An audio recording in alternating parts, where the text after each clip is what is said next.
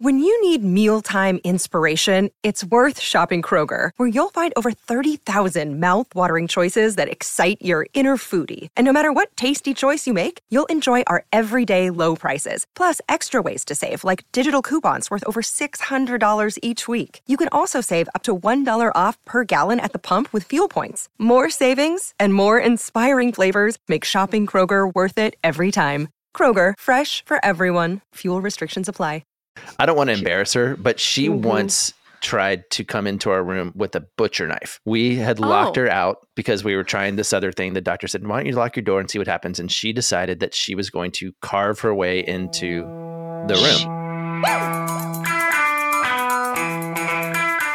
I I know that you are now my person mm. because we have gone through the hard things. Right. And I'm still choosing you.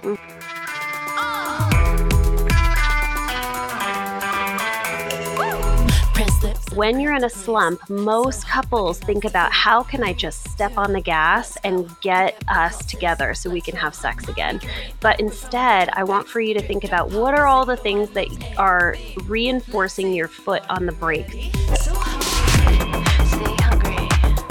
Hello, everybody. This is Humble and Hungry, and I'm your friend Natalie Pouchet. Welcome back um, first of all, I just want to say thank you guys so much for the outpour of love on last week's episodes. Um, I appreciate all of you and um, just thank you for your kind words. You know, I'm not going anywhere. Don't worry, I'm not going to stop podcasting. Um, but I think it's it's so important to be vulnerable and honest and real because, you know, just the illusion that people are always great or always happy or, you know, just crushing it and, and hustling and whatever. It's like, it's such bullshit. I think sometimes people really do. Um, just uh, you know we're all going through we all, all we all go through the same sort of ebbs and flows in life and so I like to always be honest with you guys and so when I'm having a rough time or a rough patch I'm I'm gonna tell you guys I'm not gonna act like nothing's going on so um, I appreciate all of you guys just being there and you know going through it with me. Um, so thank you for that. But moving right along, I have a very exciting, fun, fun show for you guys today. Uh, I have expert relationship therapist um, Laura Heck and Zach Brittle. And each of them individually are incredibly successful in their own right. Um, they have been doing this for many, many years. So, a little background. Sorry, Andy, you can just cut that together. So, a little background um, Zach Brittle uh, has been teaching, coaching, mentoring, and counseling couples for nearly 20 years. He's a licensed mental health counselor and specializes in evidence based couples therapy based on over 40 years of marital research. He's also the founder and co host of Marriage Therapy Radio uh, and creator of Your Marriage Masterclass and the author of the best selling relationship guide, The Relationship Alphabet, and The Marriage Therapy Journal. Uh, and then his co host is Laura Heck. And Laura is um, also, again, the co host of Marriage Therapy Radio and host of the seven Principles for Making Marriage Work workshop for couples. She coaches women through Epic Wives Experiment, speaks and trains for the Gottman Institute, and is a regular media expert on the topic of intimate relationships. She's a sex expert. And we are going to dive deep into relationships, marriage. Um, you asked so many questions. I did a Q&A on Instagram. You guys asked a bunch of questions and we are just going to dive straight into it. Um, we have a lot of fun. It's probably one of my favorite episodes thus far. They're just super knowledgeable and sort of tell you how it is. Um, they don't sugarcoat anything. So I hope you guys enjoy the episode.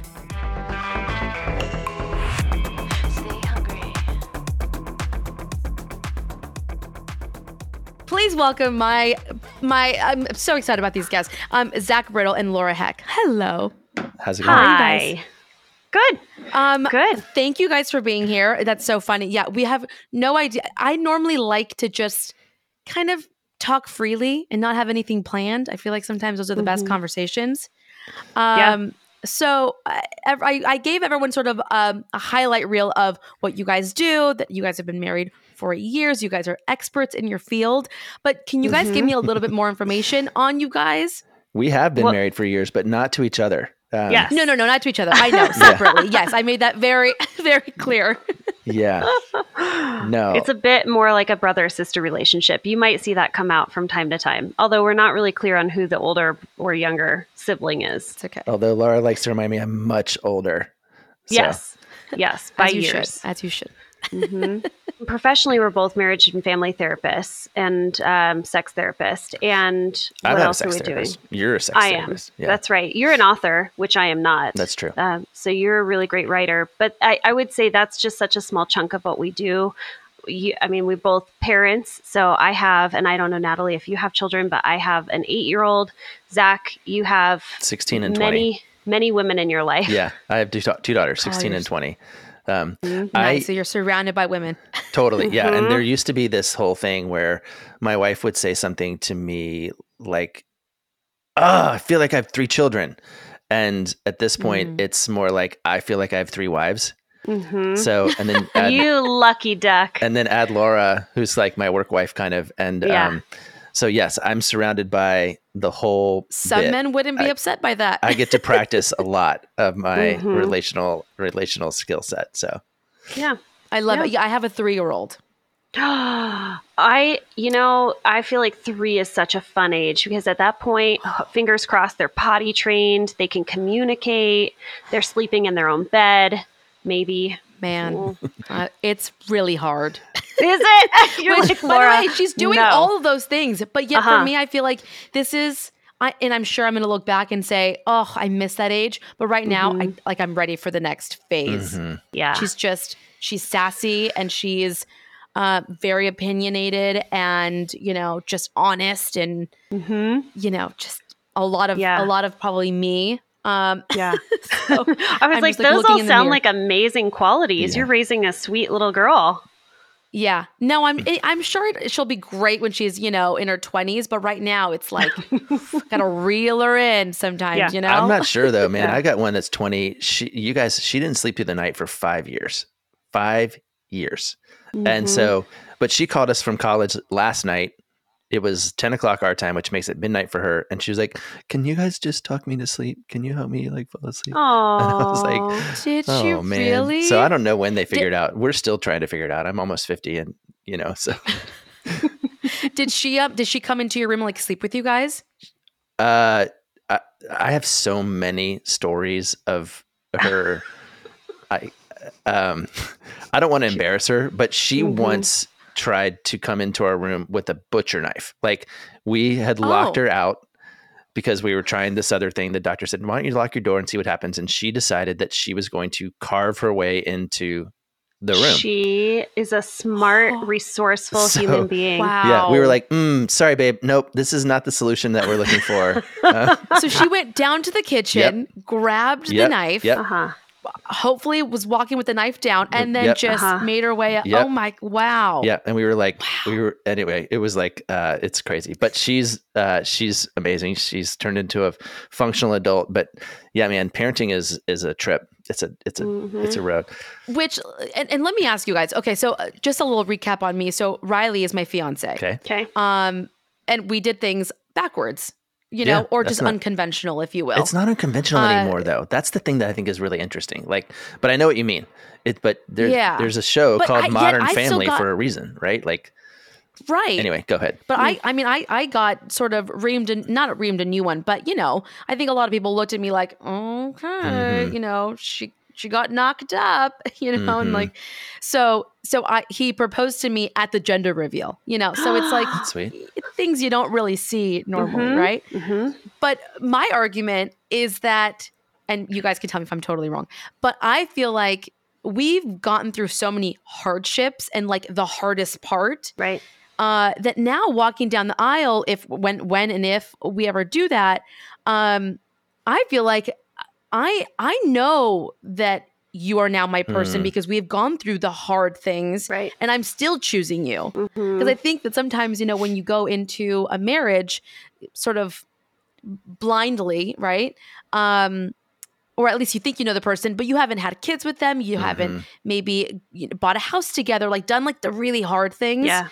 Um, and you're sort of just hopeful walking down the aisle. And I feel like, hey, uh, maybe this is, Mm. maybe this should be the new norm. Mhm. like, Mhm. you know, we, we've gotten through all the hard stuff and I still want to marry you. Yeah. At least I want to tell myself that. Yeah.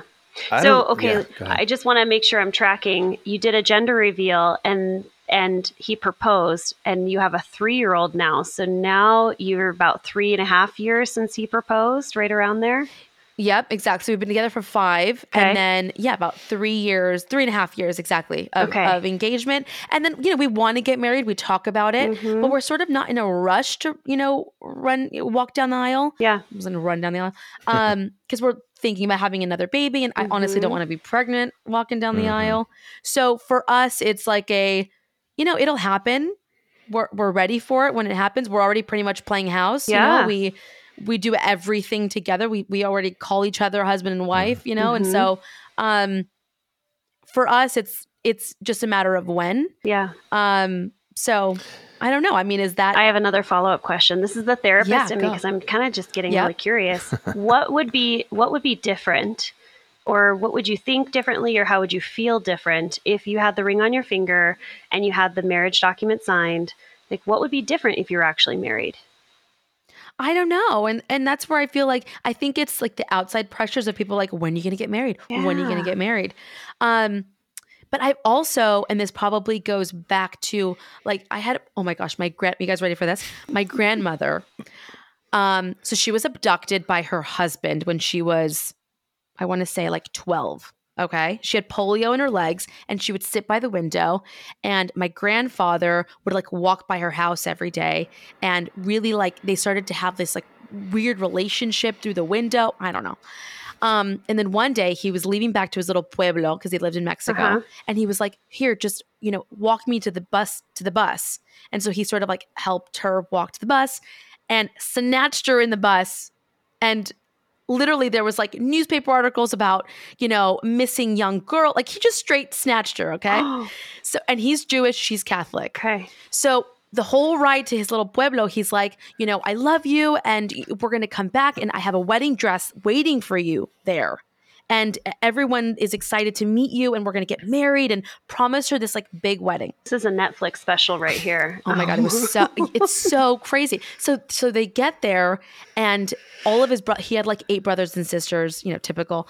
Uh, and they all beat him up. And they're like, "You brought another one home?" Like, how, you know, yeah, like. Grandpa. Needless to say, never had the white dress, the big wedding, never had that. Mhm. And they had a really tumultuous relationship. You know, he would, you know, beat her up and they but but yet they were like each other's like love of their lives. Mhm. Um, but never had the wedding. Okay. So before she died, she said that she wanted to be buried in a white wedding dress. So my so I don't know why I'm laughing now, but my mom and my sister go to David's bridal. So she passed away. Okay. So my, my mom and my sister go to David's bridal and they're looking for dresses and and the lady's like, "Oh, you know, like when's the wedding?" And my mom and my sister start bawling and they're like, "She's dead." And the lady was like, "Oh my god, I'm so sorry." Take They'd the never dress heard of anything for like that. Yeah, exactly. Oh my gosh. So, um, so, so I, ha- I feel like there's a lot of those stories in my family of the women never getting married, Mhm. and I was like, oh, um, that's what we're talking about.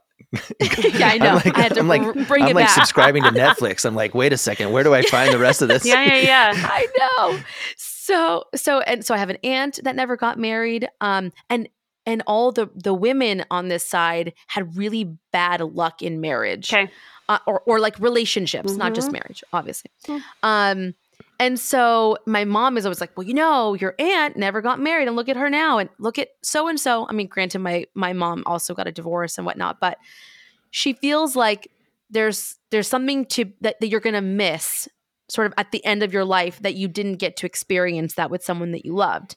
And so i think she's constantly in my ear. Mm. and not that again not that i don't want to walk down the aisle i do want to have that moment. But you know going back to your question will it change Right. anything? I don't really i don't know if it will. I, I mean i kind of hope that it will because i feel like mhm. i lost that whole oh we're fiance and oh we're and doing things sort of the proper way, Mhm. right? Because I think you get to experience and enjoy certain moments. Yeah. So I feel like I lost a little bit of that.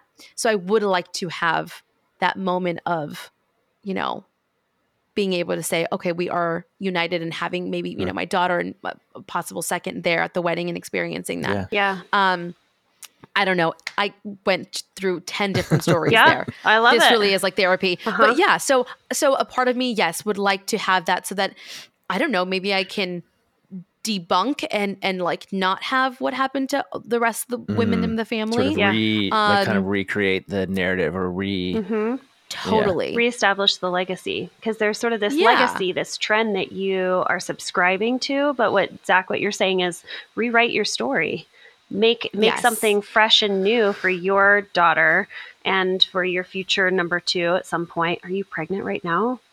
I'm not. Okay. And I'm, I've been trying for like a year and a half and I can't get pregnant. So that's also part of like the like I don't want to start planning a wedding if I'm Mhm. going to be pregnant. And Mhm. So this this whole lull of like trying to have a baby Yeah.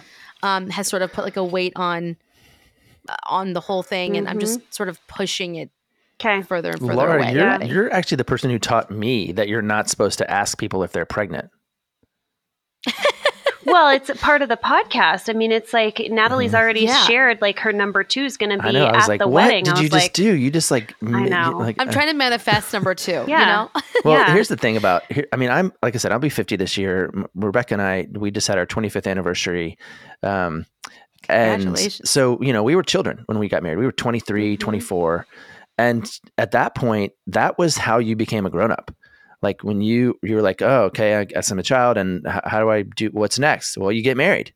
And then the next thing you do is you have a baby and then you buy a house or whatever. And that's not, that's just not the way it is anymore. Now it seems Mm-mm. like people sort of become grown ups they buy Mhm. houses together. and they buy houses Mhm. and they start their families and then they go hey maybe the way we can signal this to the world is say and now we're going to be married and now we're going to make it official and you know i i think that there's i don't think that there's any sort of correct or, or right trajectory it has changed a lot at least in my culture in the last 25 years but um yeah. but yeah i don't think it's uh i don't i think i think long-term committed relationships are long-term committed relationships and some of them are Right. Marriages and some of them are engagements and some of them are abductions and that is just kind of the way it goes I can't even handle that story. I really do think have you have you not like there's not like a screenplay or something that's based off of no, Grandpa? there really isn't. But although uh, there is, well, my mom, um, she's my mom's a hoot. You guys would love her, but she, uh, th- this the ex CEO of Coca Cola, who now she's doing a foundation with, Mhm. um, wants to do a whole story on on her life because she really does have a fascinating life. Um, and that would include, yeah, her mother and Mhm. father and and and everything that she went through as a child and how you know how she's come so far and and whatnot. But um, yeah, it's crazy. Wow. It's absolutely crazy. Because wait, what do you guys think about like, you know, like the Kardashian curse? Mm. Have you guys heard of the Kardashian curse? No, but it doesn't seem like there's much positive going. yeah.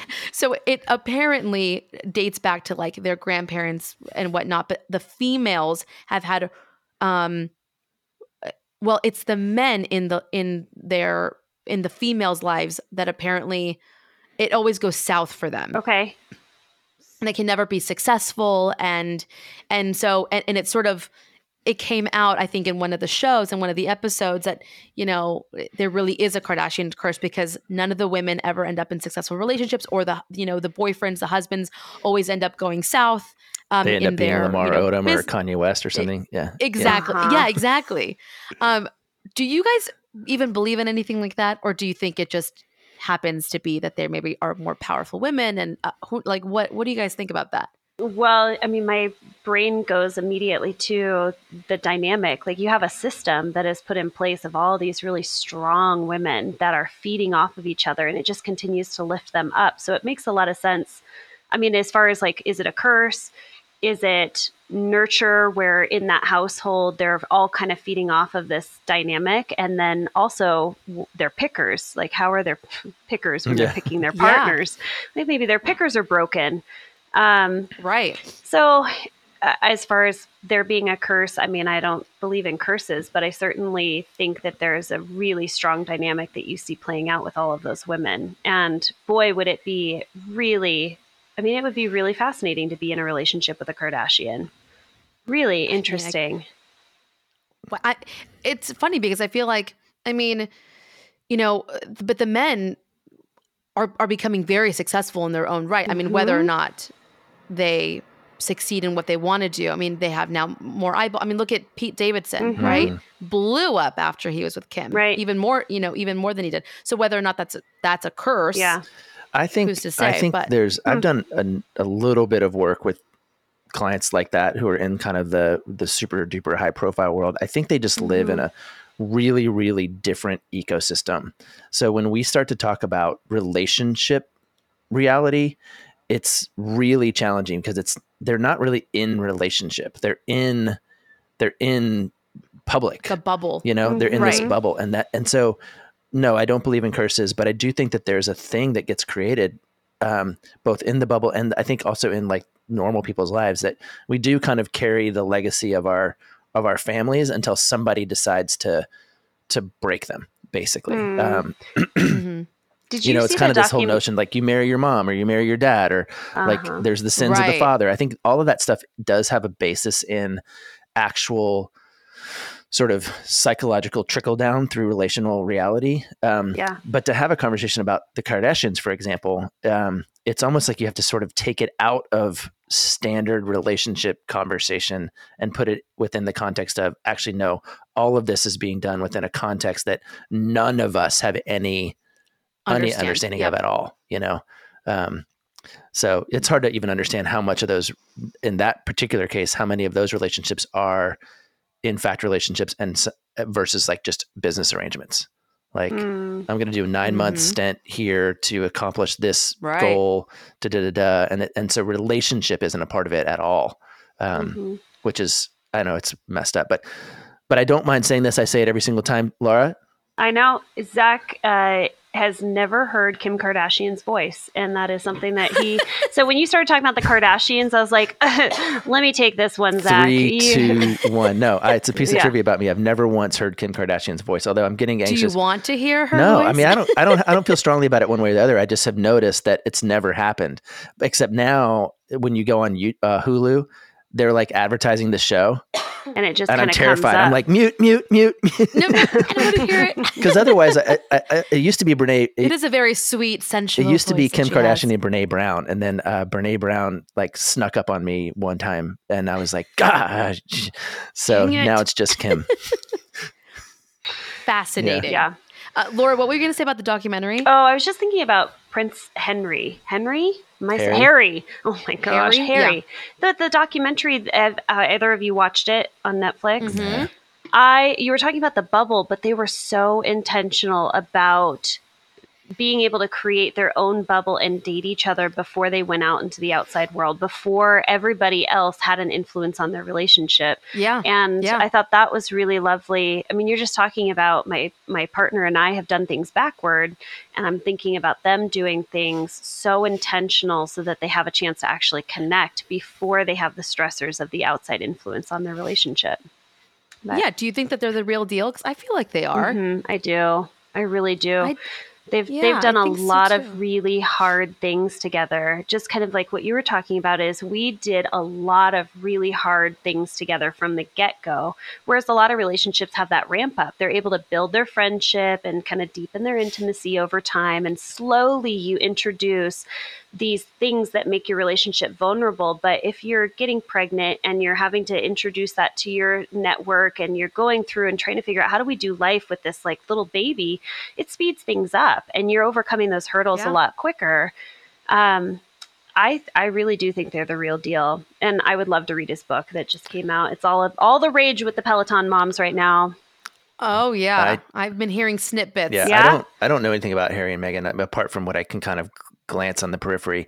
I Mm. barely watch The Crown, but but one thing that we Laura and I just were talking we were recording uh, before we talked to you and we're talking about how couples can or should or need to make a transition and part of what I would argue a lot particularly if they come into therapy is you got to put a stake in the ground. You got to put a Mm. stake in the ground and say from this point on we are we're doing this like we've done A, we've done B, we've done C, now this is D.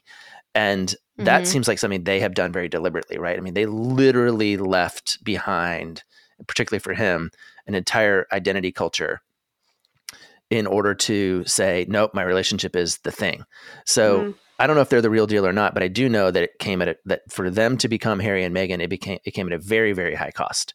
Um, yeah, which looked like them saying, nope, stake in the ground, um, mm-hmm. and so good for them. I mean, if that if that's, I mean, sure, that sounds. I mean, I can imagine they're doing a lot of things right. Yeah. Yeah. I think he also doesn't want to see, you know, history repeating itself, mm-hmm. right? With all the press and, and, and everything. And, and now he has kids. So that's another reason why he's going to be you know, sort of like a papa bear and, mm-hmm. and want to protect his family. And I, I don't see that relationship, like him ever resenting her for, you know, leaving the family the way that he did. Yeah. I feel like he's definitely made the choices on his mm-hmm. own. Yeah. Which I think resentment, that's a question I want to ask you guys. Mm-hmm. How, do, how do you get over eh, whether it's, you know, Prince Harry or just regular Joe Schmo, like how do you move past any sort of resentment in a relationship? Mm. Mm. Can I have this one? Yes. Are you going to talk about the Zeigarnik effect? I would no. love for you to talk about that. I will, but I wasn't Eventually. going to. Okay. Um, okay, we'll we'll get that to then after that. After um, oh. I I uh, I have come to understand resentment a lot lately. I got sober about two and a half years ago, and when you do that, particularly through AA, you have this kind of revisiting your, re- your own relationship with resentment, and you know, because alcohol is its own thing or whatever, but like at the core of it, something's going on, and uh, and if you really dive into the sort of the recovery thing you have to face this notion of resentment. And i and i love talking about it because for me the biggest part of coming to understand that process was grappling with exactly that. And i think to answer your question very specifically if you are a person who has resentment you absolutely must take responsibility for that yourself. Like it just mm, has to be something mm. that you decide. I'm going to decide that i I have responsibility here. So even if it's people who have mm-hmm. harmed you, to be able to say, I know that I was part of the setup. I know that my personality contributed to this. I know that I may have made choices that made it easy for you to harm me. Not to say you're off the hook, but to take responsibility and kind of seize the power for yourself so that you're not dependent on the other person needing to apologize or change right. their behavior or course correct yep. on your behalf. Like you just can't rely on other people to do that. And so mm. if you're a person who's very comfortable with resentment, then my easy go-to answer, particularly over the last, you know, few years has been you got to turn turn turn it inside turn look inside and go what what's my part of this um, mm-hmm. it's just the most liberating it's just the most liberating approach um, because otherwise you have to do all this other work, which to Laura's point about the Zeigarnik effect includes this participation effort. Um, right. And right. you just can't, I don't know, man, you just, if you're not willing to show up like kind of open to the possibility that repair is there, then mm-hmm. I don't know mm-hmm. how you can expect it to, to happen. Mm. It's a really good point that you're talking about because if you're holding resentment for someone that is no longer here, right? Like you're holding resentment for a father who's passed away and you're carrying that baggage with you. That's there is no partic- there's no participation that you can have or expect with that person to be able to free yourself from that resentment that you have. And even if the responsibility taking that you're taking, Zach, is um, let's say you have resentment for you know childhood wounds that happened when you were a child right, right? like abuse or mm-hmm. or an emotional physical or neglect what is the responsibility taking that you need to have in order to purge yourself of that resentment that is weighing you down it's kind of a hard question to take which means that sometimes the responsibility that you're taking for yourself might be i was a child and I carried that pain and having some grace for yourself and doing some of that childhood wound work. So does that does that mean that you're forgiving that person, you're forgiving yourself? I mean, is there forgiveness here or is it more just of a like what what is that? Like dive a little deeper. Yeah, I think that it's a lot of forgiveness for yourself and mm-hmm. when you're able to have grace for yourself, have some compassion, hold yourself um so let me back up just a little bit. What Zach was talking about with the Zeigarnik effect is if you have a partner that is still present, maybe it's I have resentment with my lover, or Natalie, you have resentment for your partner, and you want to talk about it. The Zeigarnik effect is being able to go back and say, I really need to share what's going on for me with you, and I need you to be present for my pain and hear what my experience was. And when your partner is able to hear your pain and show up with for you hear it, validate it, show some compassion, it allows you to go through and actually kind of release that so that you don't continue to trip on it over and over and over. That's what resentment ends up being is I'm carrying mm-hmm. it and I'm holding it. And so it just releases it. But that's only if you have a partner that's willing to show up for you in that way. Um, and so you're hoping that they have compassion for you now, if that partner isn't there, it's your dad who's passed on, or it's someone you'll never ever speak to that's harmed you in some way, then I think the compassion needs to come from within. And that can help to release that resentment for the other person because you're holding yourself with compassion and empathy. Right. I think it's really, really hard to put this in a super simple form. Um, but there's a big difference. There's a, there's a discernible difference between feeling resentment and feeling pain. And what I'm, what I was talking about before is that resentment is a piece of like, it's kind of that thing about like resentment is like drinking poison and expecting the other person to die. It's sort of mm-hmm. like that mm-hmm. notion. And that's the part I'm talking about is don't drink the poison. Don't feed the resentment piece. That doesn't mm. mean don't address the pain or don't grapple with the trauma or don't dive right. into forgiveness. Like those are different parts because your dead father who wounded you, you can resent him all day long until you decide that uh, no, I'm actually going to release that part. But then you can go, mm-hmm. but man, I have real real trauma that is affecting my real relationships right now in real time and that needs attention and energy he just doesn't get it he right. doesn't get it um, mm. so that's the part that i think is again it's not it's hard to put that in like a super simple way but i would never want to say to somebody hey just get over it that's not at all what i'm talking right. about i'm talking about like yeah. don't give your don't give yourself the disadvantage of resentment um, while dealing with the thing that is really important, which is I'm trying to be a better husband, father, person, employee, friend. Mm. And this thing that I have with my dad is in the way. So now what do I do? You know? Yeah. yeah. So powerful. Because I think a lot of people do struggle with that. And I think that it does end up affecting their relationships and it can cause so, you know, so much sort of distress in a relationship. Yeah. And until you get sort of to the root of it and like you said, go th- and do all the things that you guys are saying. I think um, I just I just think it's so important for people to really hear that. Mm-hmm. So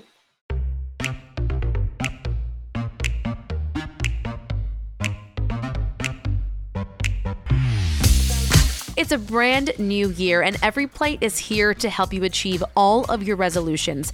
Every Plate helps you save money with delicious, affordable recipes delivered to your door. Plus, if you're looking to cook more, Every Plate helps you expand your cooking skills with easy to follow recipes that you can help whip up in just six simple steps. It's going to be a great year with Every Plate, saving money is, I think, on top of everyone's mind right now. And every plate is actually 25% cheaper than grocery shopping. Can you believe that? This means that you can put the money you save on groceries towards new fun resolutions. Plus, they have a, the newest meal preference, which is called Nutrish and Delish, featuring around 650 calories or less each wholesome, satisfying dish um, helps you stay on track with your goals without all the guesswork. And you can leave the calorie counting to us and dig into delicious lettuce wraps, rice bowls, and more. And let me tell you, I have done this. I've done it with Piper sitting on the counter, helping me chop up some veggies and do all the things. But the Nutrish and Delish is my favorite. It's all so good. It's helping me stay on track. It's helping me keep everyone else in my family on track. And I'm telling you, it's fast, and easy. Um, get $1.39 per meal by going to everyplate.com slash podcast and entering the code humble139 so get started with every plate for just $1.39 per meal by going to everyplate.com slash podcast and entering the code humble139 that's up to $134 value. You're welcome Okay, I have a lot of questions from Instagram. okay. We can sort of rapid fire this. You guys can take one um each. Here, here we go. Well, let me see. I'm like ready to bid. Yeah. Paddle up. I want that um, one. the what? I'm ready to bid on which one I want first. Yeah, exactly. Okay, here we go. Okay, when is it time to walk away? And how do you know that it's over? These are two different people, but sort of the same question. Well, mm. walk away from an argument or walk away from the relationship. How do you how do you know when it's over? Let's just say that. Okay. Mm. There's a clinical answer. Um, yeah. The clinical answer is when the when the friendship system is broken and mm-hmm. and dead, basically. Um, that's when you walk away. Um, and there are th- because the friendship is at the bottom of any healthy relationship. It is the basis, um, the foundation. And so when that yeah. is broken, then and that includes things like trust and commitment and um, and it's and you can measure that clinically. There's a there's an instrument mm-hmm. that we can kind of go, hey, you scored a six out of ten or whatever, and um, but that also most people aren't operating clinically they're operating on their kind of their gut and their feel and their sense right. of what's going on so um, yeah. but yeah i think when the it, the my my clinical baseline answer is uh, as around the quality of the friendship and whether or not that is uh, has any like heartbeat left yeah that makes so much sense um, okay, what to do when you are no longer physically attracted to your significant other? Uh, okay. I'll let the sex therapist take that one. I mean, we Let's get a lot it. of a lot of that. A lot of partners stop being physically attracted to one another, and it's just this evolution that has occurred. I mean, our bodies change, we physically change, we lose our hair, we put on fifty pounds. A lot happens, um, yeah. and so I, what I think is that we have to be very intentional about mentally rehearsing the qualities that we love and adore about our partner so that we are in a place of adoration and appreciation for things that go beyond just the physical attributes. Um, another thing that I think about too is being really aware of the images that you're choosing to look at. So, mm. just as an example, you know, I might have a partner who is 280 pounds, five foot eight and yet, the images that I choose to elicit energy and excitement and that I really focus on might be six foot three, 180 pounds. And so I'm focused on that, but my partner looks like this. And I think that if you can find a way to meld the two of those and find ways to adore other things about your partner's characteristics physically, it might have a helpful way of sort of eliciting a little bit more I don't know, joy, excitement, attraction. I don't know if that makes sense. And what sense. happens though if like if you know, at the beginning of the relationship, you guys were both working out and you guys were, yeah. you know, had the same interests and, and eating healthy. And all of a sudden, right. you know, as t- people change and, and, and things change, and all of a sudden now maybe one isn't so active right. and one doesn't like doing those things. I mean, is, is there any hope there? If it's like, wait, we used to love doing these things together. Now mm-hmm. you don't. Mm-hmm. Like we have nothing in common. I think yeah. there's always I mean, hope. Like there's because yeah? the, what Laura said there, what she started with, and it, she, you sort of tucked it in there. But it's here's the mm-hmm. thing: it's gonna happen. Right. You're right. gonna become less attracted to your partner. Yes. Um, that or your partner's going to become oh, less attractive. I mean, it just is. it's going to happen because you, you signed up for X, and then time yeah. happened. That's right. Yeah. And so X became X by 10% or X by 20% or X by 30 or whatever. Right. Or you had a car accident or you had a baby yeah. or you had, uh, or you felt like you got injured and you couldn't go back to the gym. Like Or your gonna- partner didn't change at all, but your attraction to something else evolved and changed. I get people that say, I was never attracted to women and now I'm in a relationship with a man and I'm deeply attracted to women. What do I do now? Yeah. Like you Ooh. change. And yeah. so mm-hmm. both of you are always evolving and changing. So I think that, I think not to not at uh, i mean i think the question is flawed what happens if you become less physically attracted to your it's partner when, go, uh, when like, you become you know when, like right. um well then you have to find other like locus of attraction you know mm-hmm. it's in who you are not what you execute toward me with my eyeballs mm-hmm. it's it's funny when i met my fiance i was not attracted to him at all in the beginning mm. that's hot and uh, yeah. and so I was in another relationship and my boss was like, you got to meet him. And I was like, I don't know. He's just not really my type. And, mm-hmm. um, and then, you know, I broke up with, with my boyfriend and I was like, okay, fine. I'll, you know, I'll go on a date.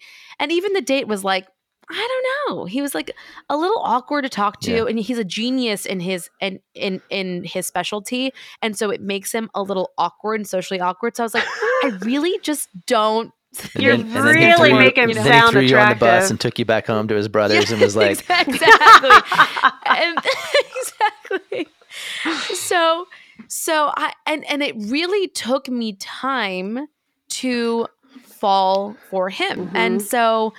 I eventually fell so you know head over heels with like his heart and I love that for you know his his his mind Mhm. and his intellect and I was like this is exactly what I've wanted Right. and and it's funny because you know you know the whole manifesting thing and what you want and you got to put out there. I never once wrote what I wanted him to look like. Mm. I never I never even said I wanted him to be funny, which he's really not funny at all. I, I just I really wanted him to be just like you know loyal and smart and I wanted to have intellectual conversations and Mhm. um and just be like soulfully connected. And and we are. But I think to this person's point like and to your guys' point, I grew to fall in love with him and his heart Right. and his mind. Yeah. And everything, el- and then I found him more attractive, Mhm. and then I was like, okay, great. I could, I, could, I could do this, you know. Mhm. Um, and and now I feel like I'm more attracted to him now than ever, and I feel like men also age better than women. So there's that. He's yes, also, they do. you know, I- look, There's an interesting thing too that happens with hormones over time where people feel very sexually drawn toward one another. And that's just something that happens within sort of this limerence phase of, I want to be with you. I want to collaborate my body with your body. I want to make babies with you. And there's a lot happening that doesn't happen later on in relationships. And it feels like we've lost attraction to our partner when we just don't have the same dosage of these chemicals and hormones going through our body. But um, I, I think what you said is, Zach, the same thing is find things that you adore about your partner that is a part of who they are as a human being that is likely unchanging. Um, and while both of your features are going to change, your bodies are going to change, I think it's okay to just sort of be like, that kind of is a bummer. I mean, there are things that I, I wish that you were a six foot five lumberjack, but you're not. You're, Right. you know, a desk jockey, and that's just fine. So this sort of leads me to the next one. It's what do you do? Um, what to do when in the biggest sexy time slump and feel like you can't get out of it. So yeah, I think just like the sex question of when one wants it more than the other, or maybe you guys both don't want it. How do you get over that? I mean, is there actually is there things that you can take? I mean, are there supplements? Are there like is there a magic pill? Like Mhm. that's not Viagra. Do you want me to take that one, Zach? Uh, sure. Yeah. I mean, we, uh, the only thing I would say is, um, we more, Lauren, if you haven't made this clear yet, Lauren and I have a podcast. It's called Marriage Therapy Radio. And we did, Good plug. um, good plug. well, we just finished January. We did three interviews with people who are answering this question on a daily basis. Like, Mhm. so there's that. So like, go listen to those. But also, like, Laura Yes, is super yes. duper smart and um, has got a lot of insight into this space. I, Yeah. I- let me just say this way: I'm certainly not trying to plug, but I learned so much about this in the last Mm, month mhm. that Mhm. that's where like I almost don't have an answer because I need to go back and kind of go, wait, what did they say and how did that work and what is it, you know? So, Yeah. but Laura, go for it. Okay, so uh, what you just asked is there is there a pill? Is there something that we can do? Because when you're in a slump, often most people think we need the accelerator. We need to put some gas on this, light it on Right. fire. We need to find a way to just sort of like get kinky, get the red room, get all the candles, all of that. So I want you to imagine that you have like this dual control model. So you have a gas pedal and you have a brake pedal. And when you're in a slump, most couples think about how can I just step on the gas and get us together so we can have sex again. But instead, I want for you to think about what are all the things that are reinforcing your foot on the brake. So there's a ton of things that actually reduce the amount of just what you would feel sexy. And it can be stress. It can be the kids on the other side of the wall. It could be the fact that, like, you put on 10 pounds and you don't feel sexy. It's all the things that are the brake pedals. And if you can think about a car, if one of you has your foot on a brake pedal, it doesn't matter how much you put your foot on the gas, you're not going anywhere. So instead, think about what are all the things that have been reinforcing the brake pedal in our relationship. It could be relational issues, it could be physical, it could be emotional, it could be spiritual. A lot of things that are reinforcing the brake pedal. So take your foot off the brake pedal and things will flow naturally. Interesting. Yeah. So you really have to do the work. Yeah. to Yeah. like Sex does Like, not I- I which is everything in life. I felt you know? empathy for the question because I was like, oh, y- uh, wouldn't it be great if there was just like a pill that fixed all this? it? But it is Yeah. relational work. Like that's Mhm. just kind of the deal.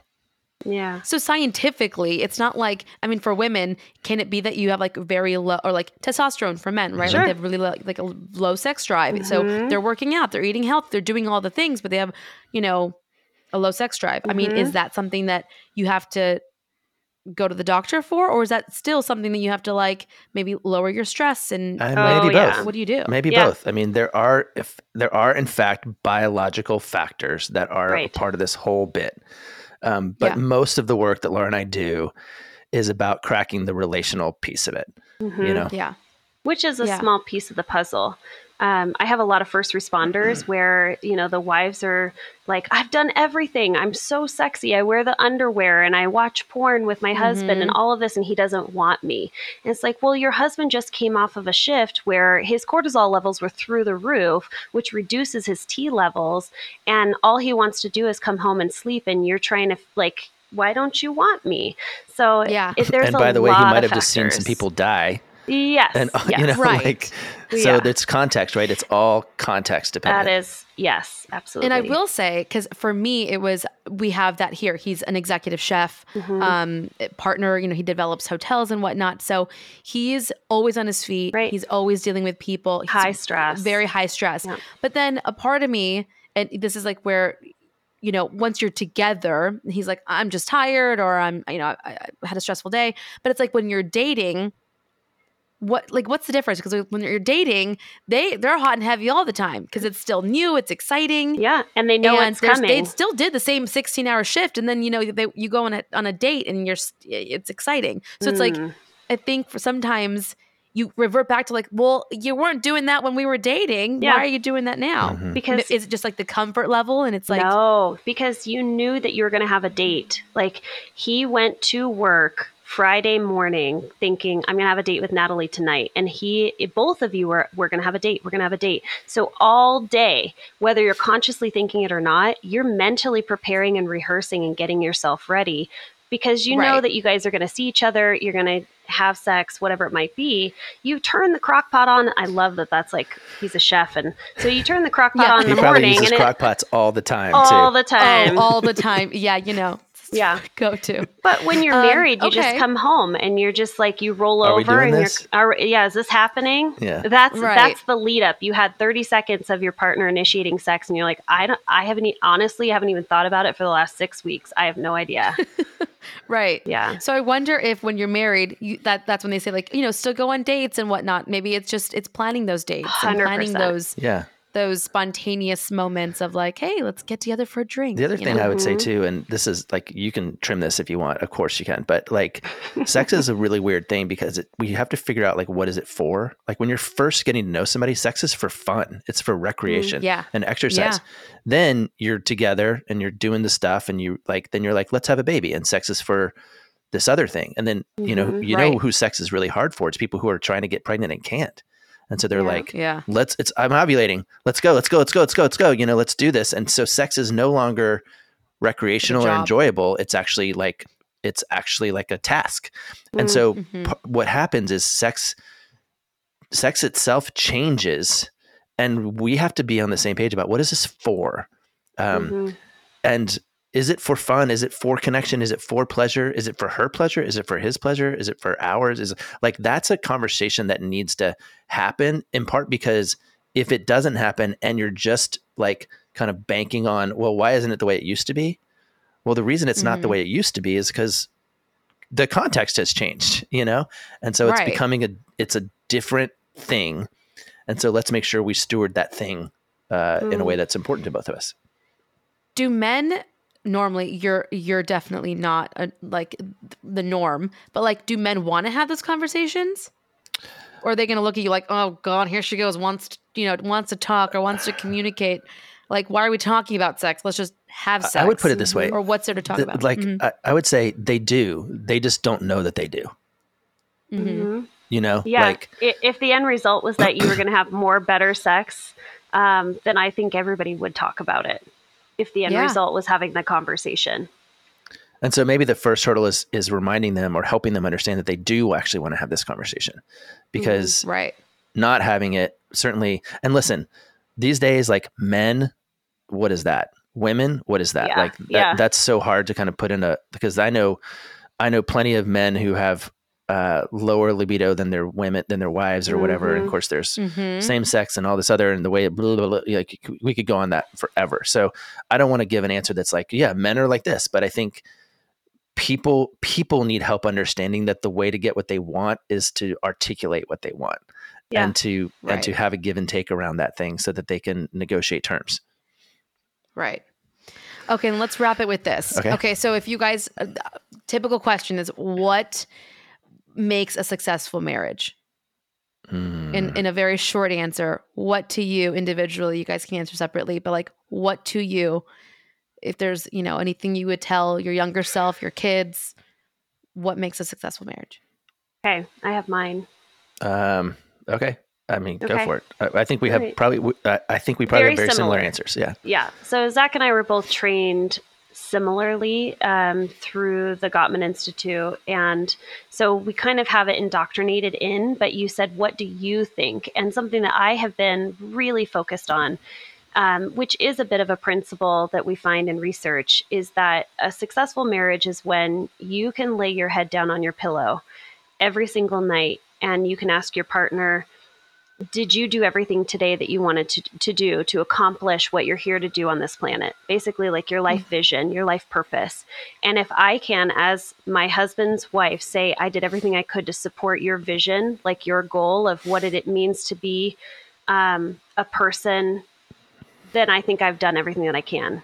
Because I, I want to be in partnership with someone who is so conscious of my own purpose goal on this planet that they are also helping me to achieve my own dreams and I'm achieving helping them to achieve their dreams. That's what I think a successful partnership is on that deeper level. Love that. Yeah. I love that. Um, and I would say that's part three of of what makes a successful marriage. And the first one we've already talked about today, which is that you ha- like successful partners are proactive about nurturing the friendship. They are Mhm. They are interested in and they remain committed to like the fundamental regard and respect that just is at the core of any healthy relationship. Then the other one that's kind of important to to and we could do a whole other episode on this is Mhm. um, it's it's are they successful at managing difference? And some people want to say Mm. uh, managing conflict, but it's really difference. Like not all difference is conflict, but couples that are successful are really good at navigating difference. And sometimes it's as different as do you want do you want to have you know chicken or fish tonight? And sometimes it's as significant as do you want another baby or not? Do you do you want to be monogamous or not? Do you want to Mm. live in California or Texas? Like Mhm. those things can be but so couples that are successful they're really they have a really strong friendship they're good at managing conflict or difference and they they are participants in one another's dream uh, as they try to kind of move through life together Mhm. Oh my god, that's so good. it's just so and it and it's funny because it's so simple, it is. Mhm. right? You think it's so simple, but then when you're actually in the day-to-day minutia of life, Mhm. it's it, it feels harder, right? But it it's when you step back, it's like, yeah, that that makes so much sense. Yeah. have you ever been at that have you Um, ever been at a wedding and the people are dancing and they're like okay if you've been married less than five years sit down if you've Yeah. been married less than 10 years sit down and, and then there's Mhm. one couple left and we all clap for them and we say oh gosh you guys are so heroic and then but if you ask Yep. them what what what do they do they will talk to you about how they're each other's best friend and they let a lot of stuff slide Mhm. off their back Yeah. and they Mhm. just kind of stayed they they've stayed the course you know Mhm. um so that's i mean th- the proof's just kind of there at the wedding that you haven't had yet but you should do that at your wedding and then ask them you know when you have it and that'll Well, my grandmother couldn't tell her story at my wedding. Yeah. Yeah. Don't give Granny the mic. Yeah. Well, Well, exactly. grandma. Wait, I do have one last question. Do you think mm-hmm. people can be alone? Oh, alone, alone. Alone, alone. yeah Yeah, yeah. We Totally. find all sorts of ways to outsource our needs. And I think that there is a whole lot of ways to outsource what we would think we are going to get from an intimate relationship um, among a sea of people. And in fact, I think the healthiest relationships do outsource a lot of their needs to other people. It takes a try. you're talking about people like can people be single and happy? Is that what you mean? Yeah, Uh, like single. Yeah, Mhm. single, alone, and not have like that other person. Just like like on a, I don't know, like on, a, on an energy level, like on a, all of it. I mean, I think functionally as people on the planet, Are we need to be in meant to be with relationship people? with people. But Yeah. I don't think you Yes. need a, One. a single partner that you're Right. gonna like that's gonna like guarantee your happiness for the rest of your life or Mm-hmm. something. Like um Well, if anything, we we recognize we have a tendency toward being serial monogamous. Uh, the longer that we live, we notice that we kind of go through multiple relationships through time. Um, but monogamous, meaning one other partner, we do have a tendency to do that. But could we be happy and successful and thrive as individuals if we're by ourselves? I absolutely think so. Yeah, I think as 100%. long as we have a pack, we have people that we feel intimately connected to on this planet, we can succeed. Hmm. love that. And right now, my, did you guys hear Miley Cyrus's new song? No, Flowers. I love Miley though. So good. she basically is saying, I can buy my own flowers. I can talk my I can talk to myself for hours. Mhm. I can hold my own hand. I can do all these things. And it's a very much like I can do it by myself better than you can. Mhm. Like I can be w- with myself better than it, the whole it the such a great song. Yeah. it's like been on repeat forever. But I was like, oh my God. I'm like, screw you, Riley. I can be by myself. Poor Kidding. Riley. Um, I know. Thank you guys so much for being Yeah, of here. course. I appreciate you guys so much. Um, please let everybody know where they can find you, where they can listen to your show, all the things. Yeah. Um, so you can find uh, our website, marriagetherapyradio.com. That's where you'll find out about our upcoming workshop where we talk all about those three dimensions that we were talking about the friendship, managing conflict, and life dreams.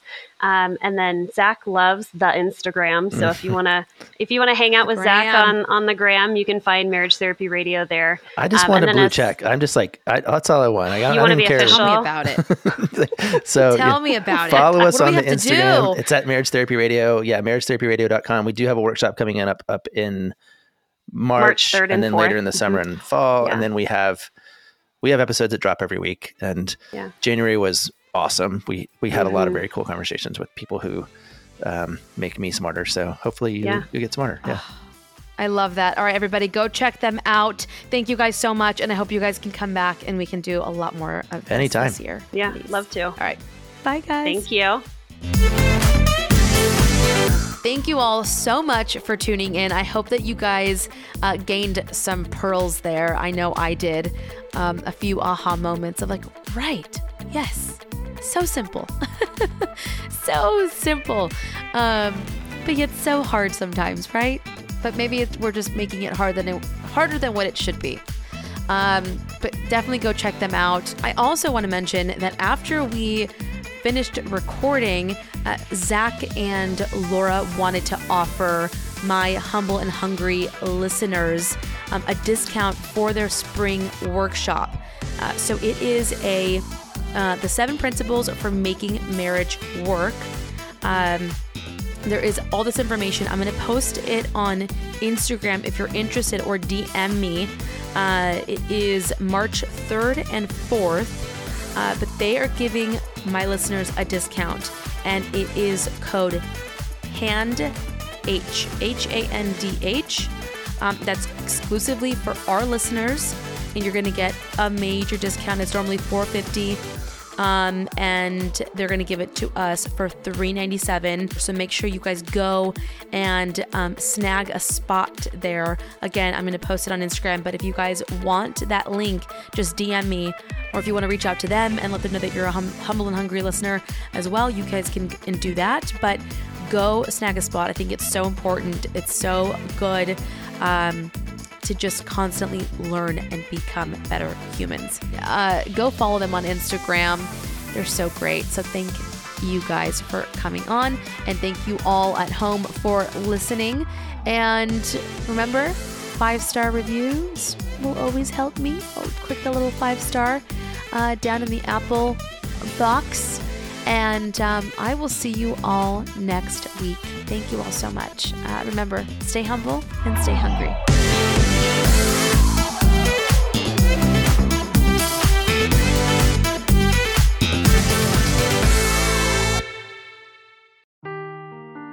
Seeking the truth never gets old. Introducing June's Journey, the free to play mobile game that will immerse you in a thrilling murder mystery. Join June Parker as she uncovers hidden objects and clues to solve her sister's death in a beautifully illustrated world set in the roaring 20s. With new chapters added every week, the excitement never ends. Download June's Journey now on your Android or iOS device or play on PC through Facebook Games.